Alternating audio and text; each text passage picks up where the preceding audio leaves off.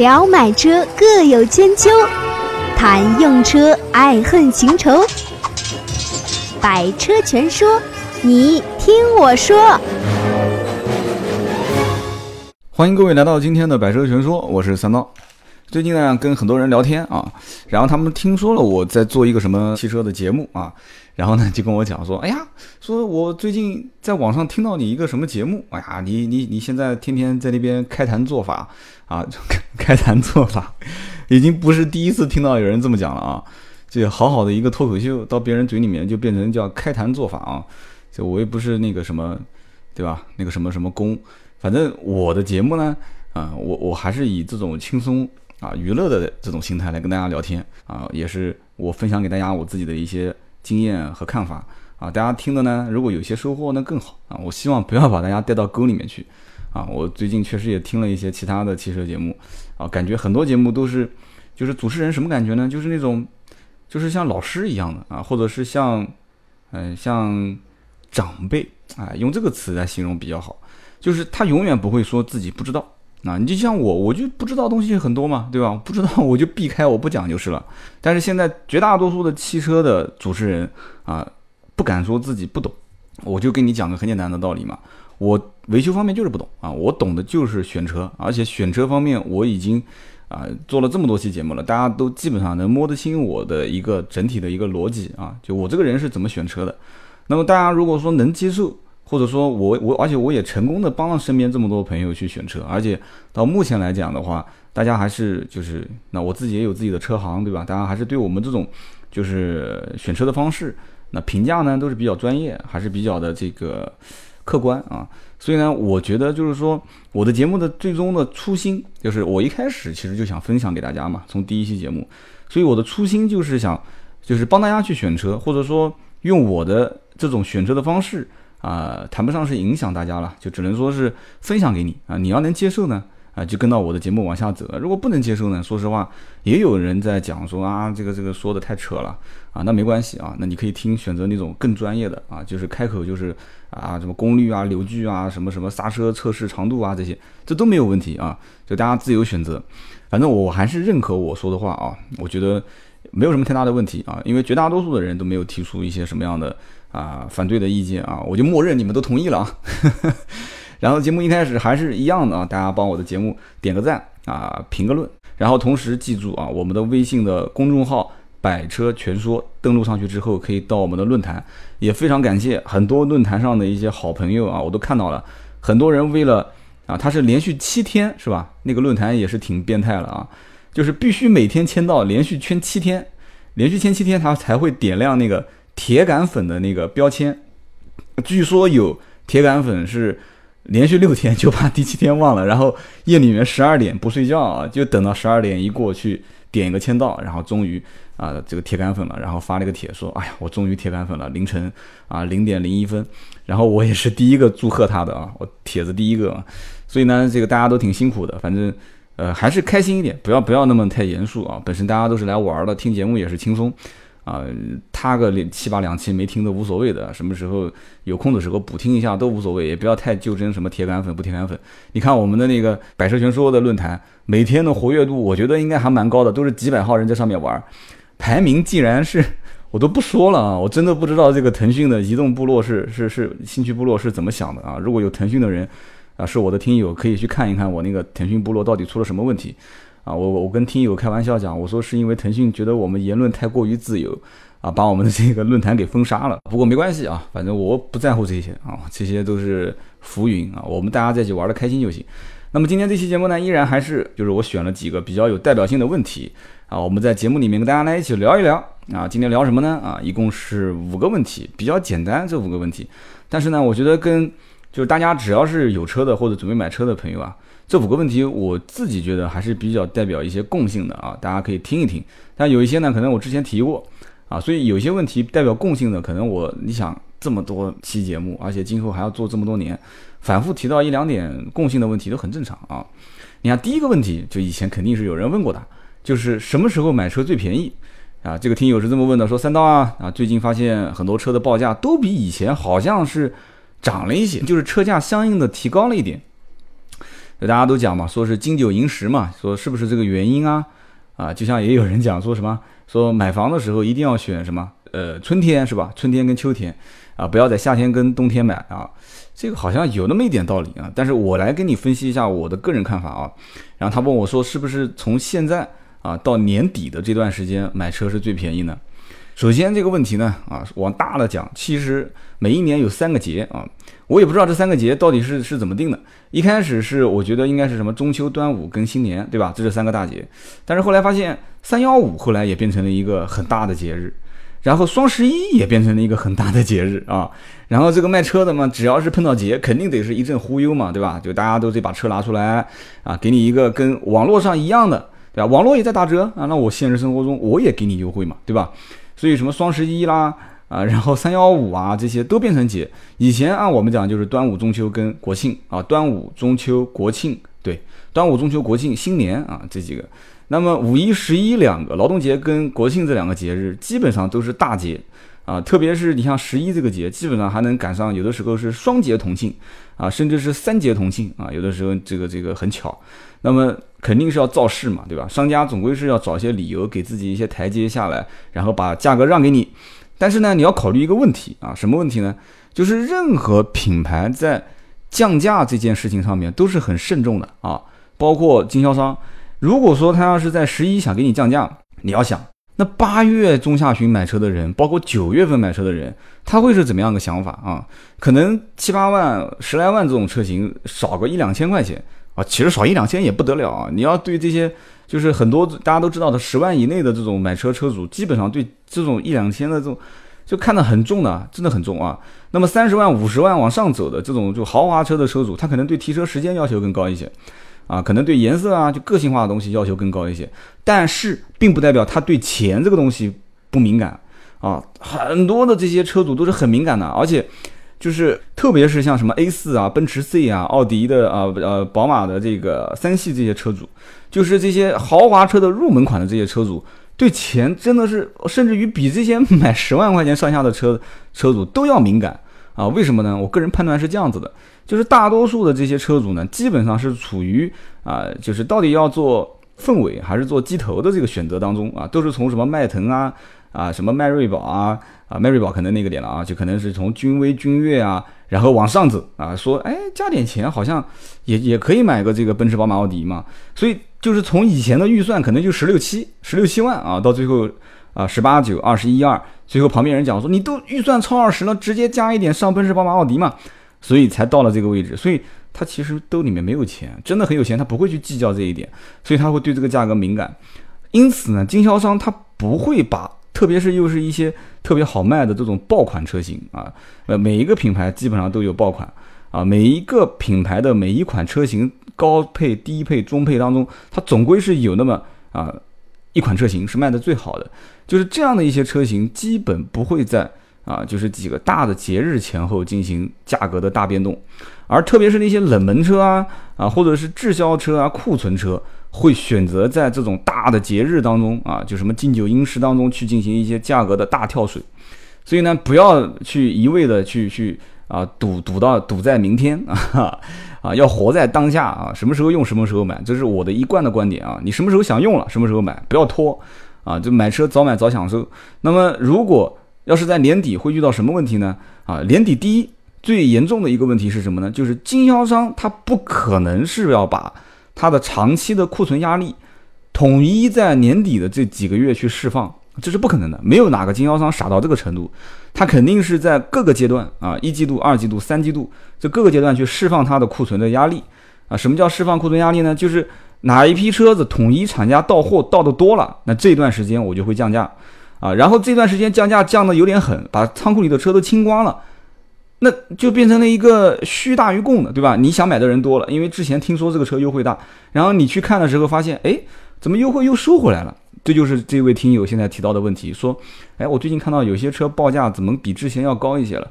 那就说明之前的优惠幅度是不错的，那么已经吸纳了很多的订单啊。现在经销商目前看了一下库存之后，发现说，哎，我不需要再像之前那么多优惠了。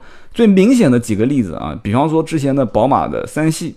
啊，当时小改款要上市之前最后一批啊，就让价让到二十七万以内，二十六万多，很便宜啊。包括宝马的呃奥迪的 A 四，奥迪 A 四当时也是优惠幅度优惠到标准型三十一万多，打完折二十五上下啊。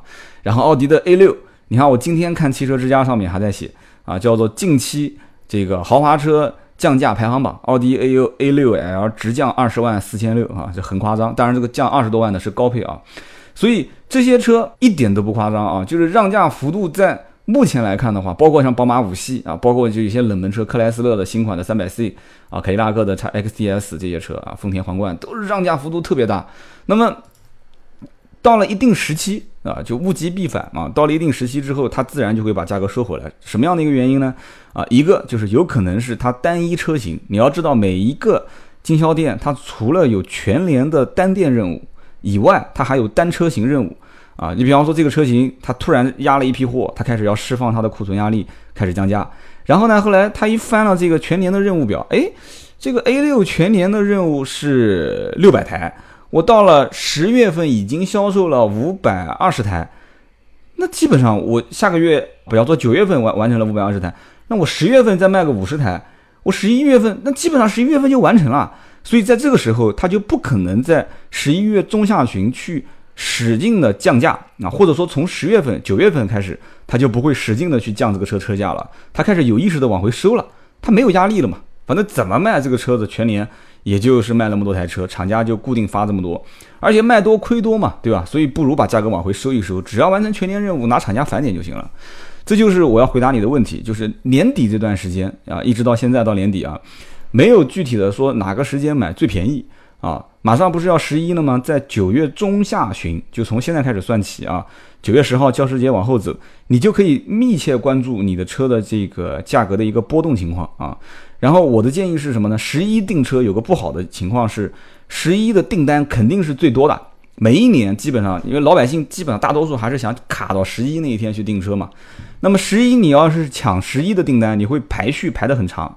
那么你的提货周期会变长，虽然你拿的优惠幅度可能不错啊，那么再加上有一些这个无良商家啊，就是不讲诚信的商家，因为十一的订单接的价格比较便宜，所以他可能会给你把提货周期写的比较模糊啊，比方说三个月左右啊，啊，比方说这个款到提车啊，啊，这样的话他可能在后期就算有你订的这一款车的同样的型号、同样的颜色、同样的配置，他会优先卖给。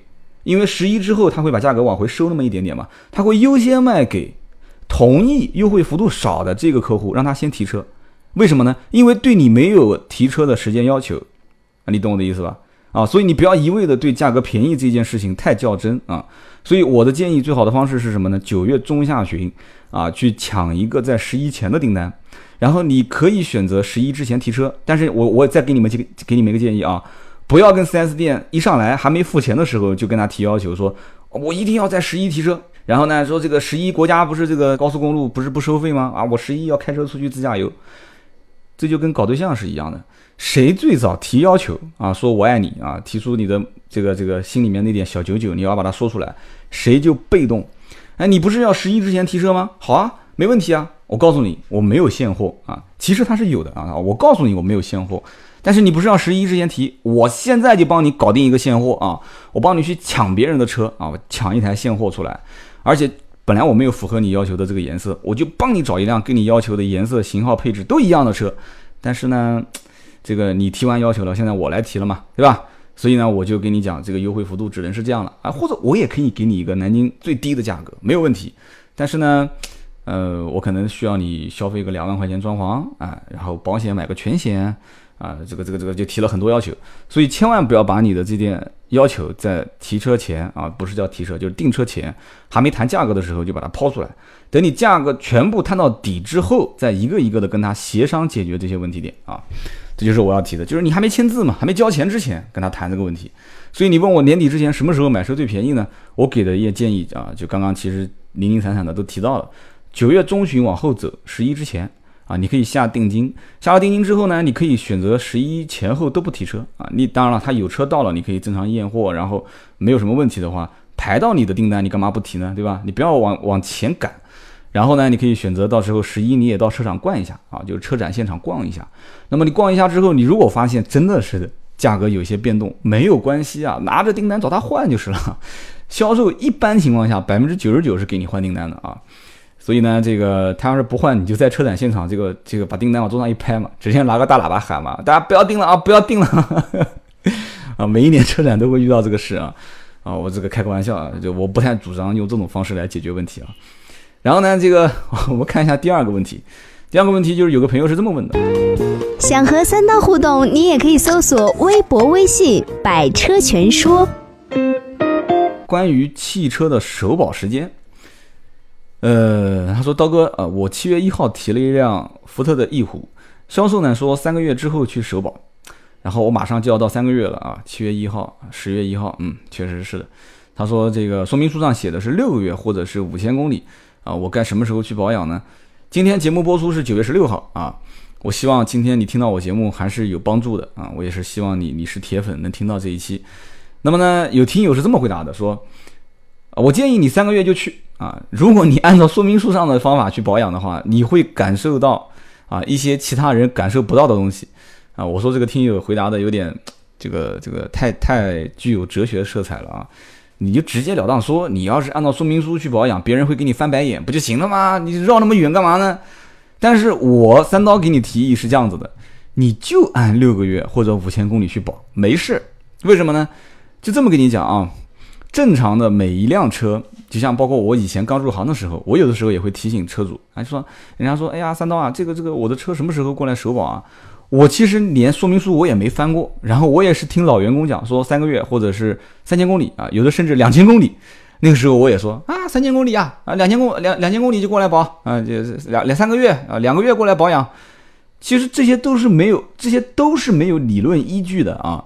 汽车工程师啊，包括主机厂，他以当然了，他可能也会有那么一点点的啊小心机啊，比方说想让你早点过来保养。其实按道理来讲，很多的国家的车子其实。啊，一上路的保养周期都是一万公里一年都没关系啊。他把你啊，我们回头讲就是福特翼虎吧，就是福特翼虎的说明书上是六个月或者五千公里，你自己也说了啊，我也带你求证过了啊，就是六个月五千公里。你要不，因为你你可能不常开这个车，你开不到五千公里，那你就六个月啊。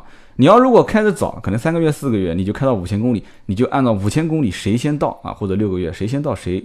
啊，就是去保养，这个是不会有任何问题的。不要听他们讲说什么啊，你这个新车磨合啊，有很多铁屑啊、渣渣在里面啊，啊，车子你要不经常保养啊，你不常过来，你车子会出问题，会出故障啊，啊，油耗会变高啊，开起来会有顿挫啊，呃，不要理他啊，不要理他，正常开，正常开，只要不是在特别恶劣的这种地段啊，只要不是那种特别极端的驾驶环境啊，天天都在沙尘暴里面开。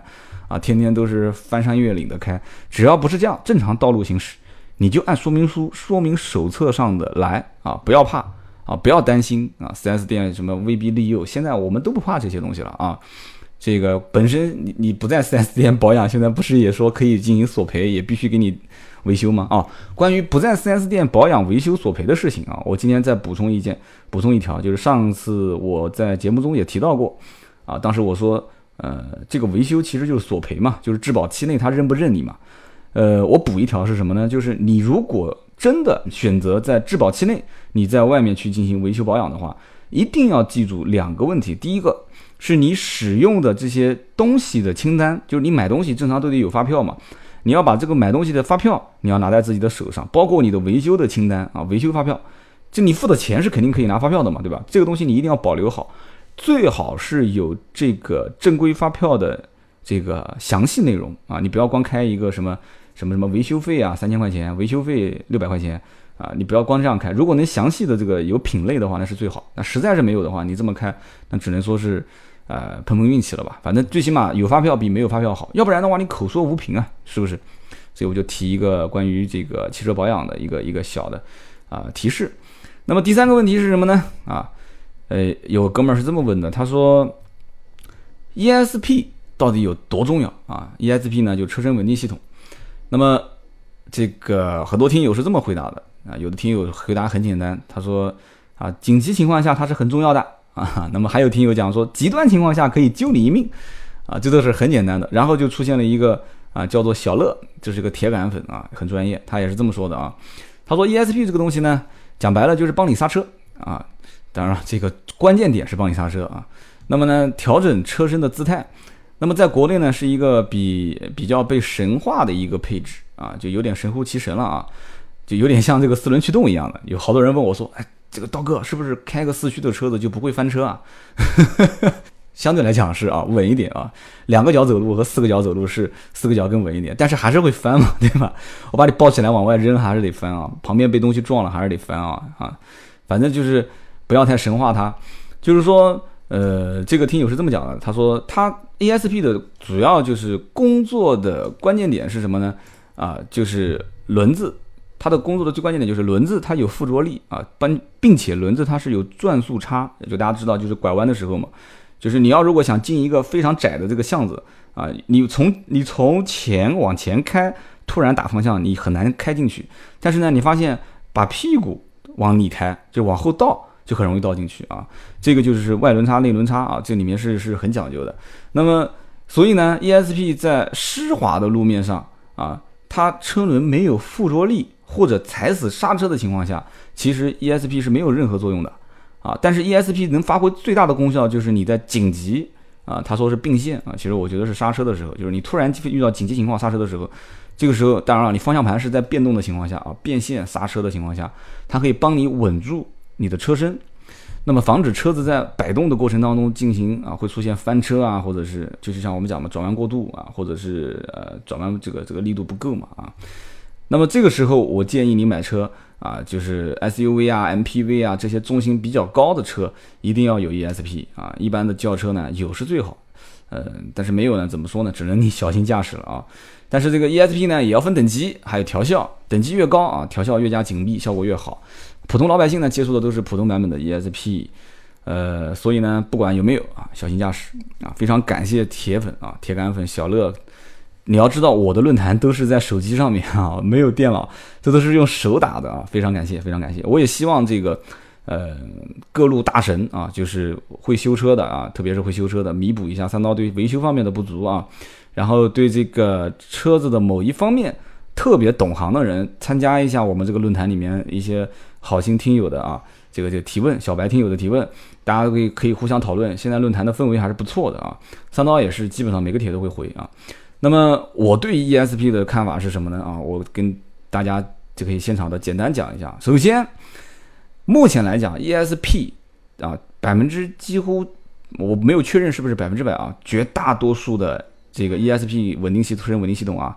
它都是被欧美和日系的啊，就日本的一些大厂是牢牢的把控，啊，就而且这个技术基本上一般的小厂啊，或者是像中国国内目前也没有任何人有有这个机会，啊，甚至甚至我我还听说长城不知道为什么好像一直跟这个 ESP 的采购商之间好像是有矛盾还是怎么回事，反正就是采购 ESP 一直都是一直存在问题啊，就长城长城轿车啊，那么全国目前啊生产 ESP 供应 ESP 系统的供应商有哪些呢？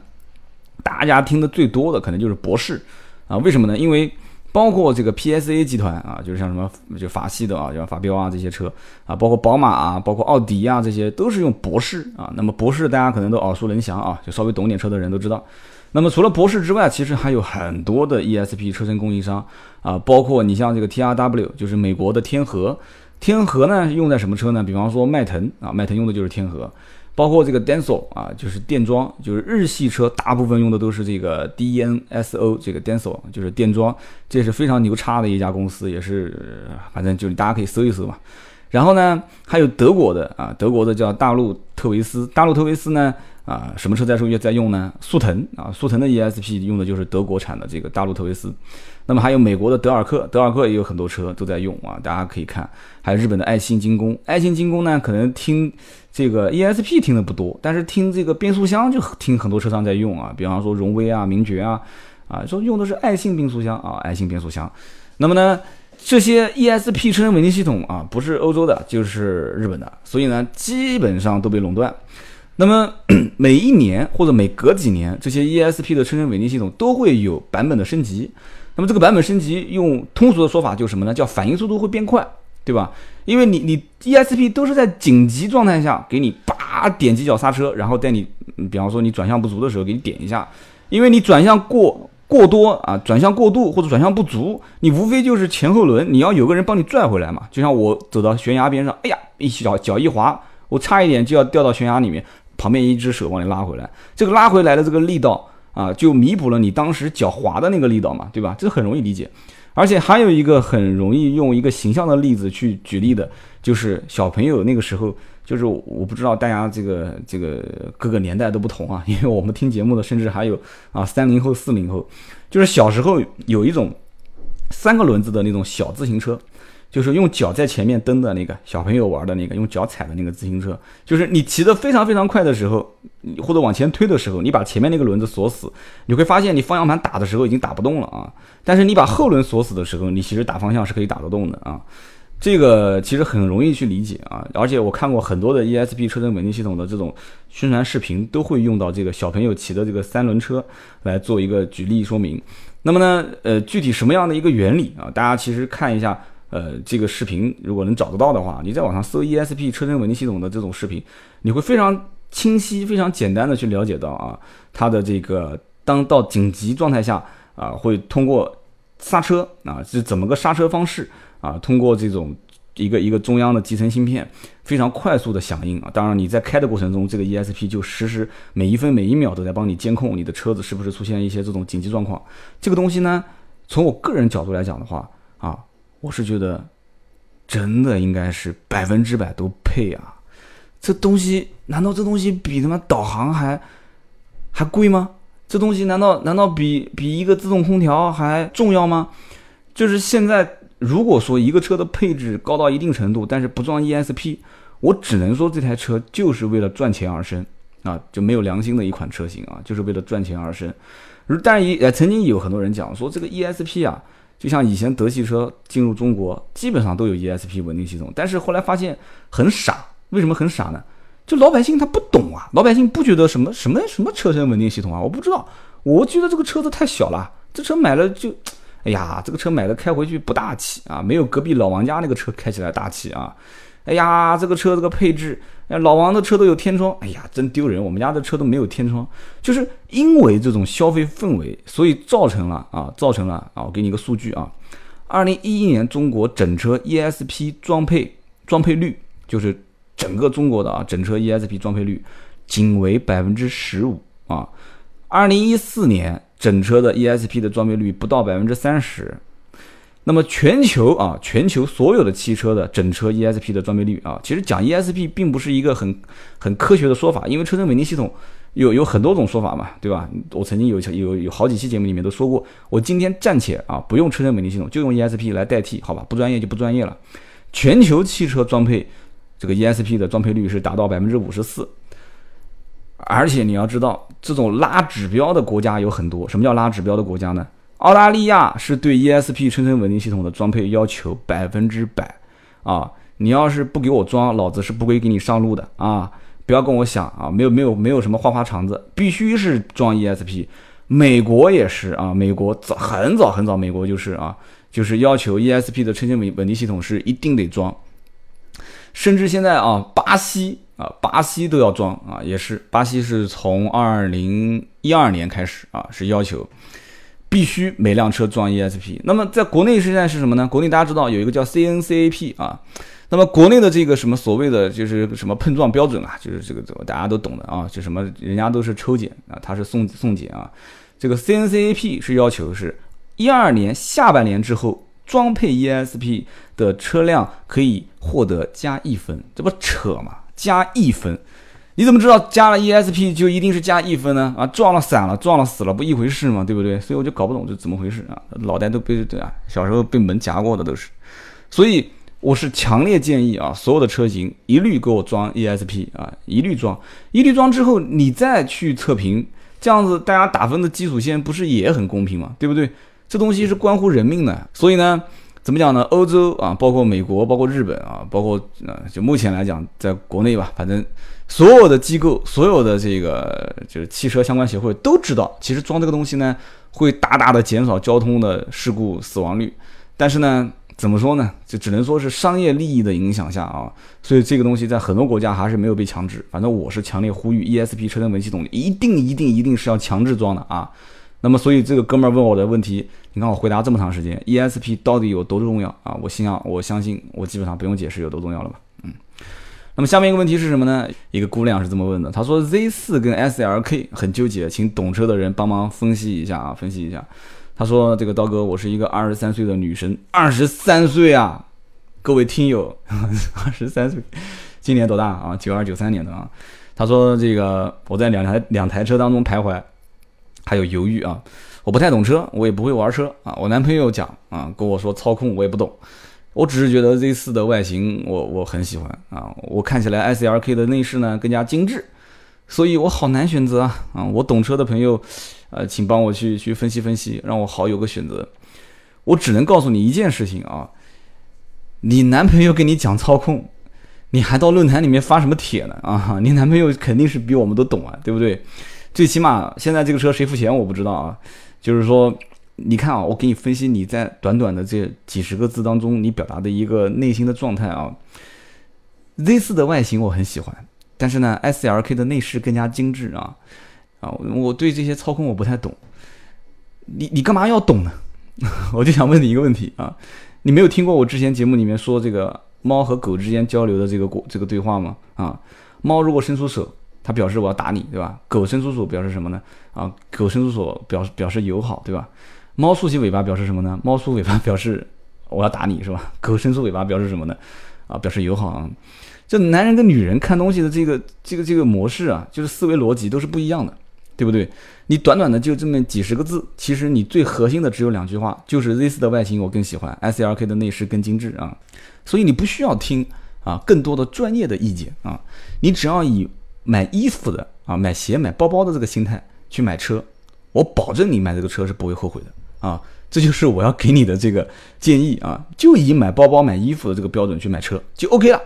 剩下来刷卡这个动作，你们之前讲好是谁就是谁啊！反正就买个开心，买个愉快。个性的小跑啊，个性的小跑，个人的审美观都是不同的啊！你不要问我说，刀哥这个同价位的车，你能不能再推荐？同价位的车推荐什么你都不会满意的。啊，你现在反正无非两款车，你自己也讲了。你说外形方面，我觉得 Z 四蛮好看的，对吧？内饰 S L K 挺不错的，那你总得有个取舍嘛，对不对？两件特别好看的衣服，对吧？在商店里面买着，你你卡上只有一万块钱，对吧？两件衣服只能选一件，怎么办呢？啊，你只能舍弃掉一件嘛，下一件让男朋友下次再买就是了，对不对？你跟他讲好，我下次要买这个哦，嗯，那就就 OK 了嘛，对不对？所以呢，这就是我的个人看法啊。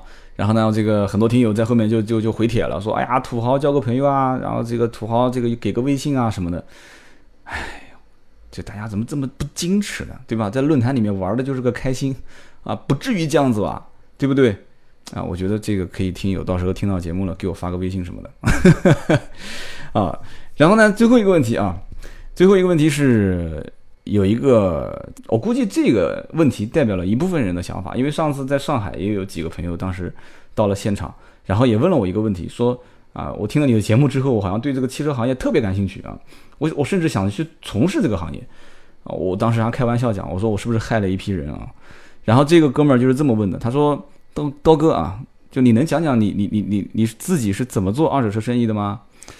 他说我想做二手车生意，为什么呢？因为我非常爱车。啊，我每天都泡在网上，我想着反正花那么多时间在看车啊，然后呢，还不如依靠这个爱好去赚一点外快，啊，说实话呢，我是有很规律的工作时间的人啊。之所以突然有这个念头呢，一个是听了你的节目啊，你你会讲一些二手车的事情，包括你会说一些你听到的啊，或者你经历的一些呃跟工作有关的事情。那么我呢啊，周末和傍晚的时间都可以跑一跑啊，我也不怕麻烦，我也不怕吃苦啊，想跟你交流交流。那么节目最后我就给你提几个意见啊。第一个，二手车的生意，我到现在自己我啊我自己啊，我都没有 没有，我都感觉是刚入门，我都没有去去敢说就把这个生意已经开始玩的转了啊。这个生意是刀尖舔血的生意啊，就可以这么跟你讲，就是外面人看起来是啊，就是很风光、很很光鲜啊，哇，这么多好车停在门口，哇，刀哥你可以每天换着车开。其实我很清楚。没有银行会给你贷款啊，这些都是真金白银收回来的车。一旦要是卖不出去，而且每一天停在那个地方，那都是人民币啊，对不对？资金都是有成本的啊。所以一旦眼光看不准啊，或者是整个市场出现变动，你像我们做二手车也亏过钱啊，也不是没亏过啊。那整体上来讲，如果说挣钱，那可能只能说是一个得益于整个大环境还不错，二一个是得益于身边有这么多兄弟啊，大家会帮你出谋划策，是一个团队，不是你一个人。那么你要是如果一个人做二手车生意啊，我给你一个只赚钱不会亏钱的方式，就是你只做信息。什么叫做只做信息呢？就是你就发动身边所有的人，你就问啊有没有人哪个人有车要卖，哪个人有有有二手车要置换，你就只把这些信息卖给那些需要的人就 OK 了。当然了，这个需要的人大多数是车商，对吧？那我倒不建议说你跟车商不认识的，你就是我我卖个信息给你，这是我哥们儿，哎，我想中间拿两千块钱回扣啊。你要是这样做的话，第一你名声不好，第二你可能你也把握不准，就这个车到底你应该拿多少钱是算正常的佣金和返点啊？这个各行有各行的规矩啊，各个地方也有各个地方的这个提成的比例。所以呢，你很容易被人啊当成一个一个外行啊，就是把你怎么说呢？我们南京话讲，就把你当凯子啊，把你把当把你当成这种像傻瓜一样的去耍。所以呢，不要把这种爱好的东西当成去赚钱的东西。当然了，这句话说出来有一点太老套。如果你真的一定想从事这个行业啊，或者说想。不丢掉原先的工作去从事这个行业，你又肯吃苦，那我的个人建议是这样的啊。我我刚刚讲说是去卖信息，这个只是跟你 跟你随便说说啊。你当然了，身边有人要买车，要要卖车的话，你可以把它转借给这种专业的人士。但是我前提条件也要求你跟他最好是知根知底啊，熟门熟路，家门口人啊，就是这种关系，能服务好你的客户、你的朋友的话，你可以去做。那我更加就是系统化的一个方案是什么呢？就是你可以拿你的业余时间，你可以跟这个老板讲，我不要工资啊，我可以在你这边看一看，学一学吗？你要知道，你要如果在市场里面，你周末啊，或者是平时，当然晚上嘛，二手车市场都是不开业的，除非是那种精品车行，就是路边店，他晚上会会会开门。你帮他洗洗车，对吧？帮他擦擦车，啊你帮他打扫打扫卫生啊，在那边你给人家老板带两包烟啊，平时跟他聊聊天什么的，你就坐在那个地方，你看。先不要说话啊，人家老板最讨厌就是话多的，别说话，你看，你先看个半个月啊，一呃三个月、一个月、半年，然后再慢慢的 看看能不能带他去去跑跑业务什么的。就是你你先不要谈钱，学学完最后，你如果觉得这个行业真的真的你很喜欢，你想从事，你再在这个十字路口，你只能说自己做选择了啊。因为你不专业的去做一件事情，我相信是做不好的。爱好毕竟是爱好啊，业余跟专业差别太大太大啊。今天这期节目呢，聊的时间有点长啊，也比较嗨，聊了四十分钟啊。我希望大家听得过瘾啊。那么后面呢，我们一样啊，周三我们会做一些问题的回答啊。我希望这个节目我说的还是有点太正经了。后面呢，我还是想加一点好玩的元素。我也希望大家如果有好的建议。啊，好的一些段子啊，就你身边好玩的事情，你一定要记得啊，发在我们的微信的这个订阅号“百车全说”的论坛里面。那么 QQ 里面也可以登录啊，在移动部落里面，你也可以找到我们的“百车全说”。那么通过微信啊，加了我们的公众号之后，还可以看到我们每一个星期一篇的原创文章，非常有意思的原创文章，希望大家多多点个赞啊。我们的节目也是多点赞多评论。好的，今天这期节目就到这里，我们下一期接着聊。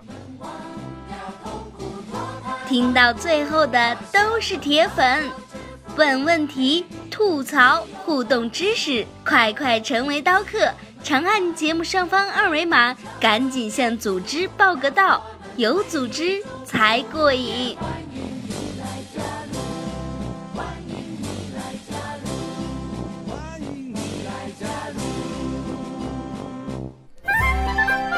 本节目由斗志文化制作出品。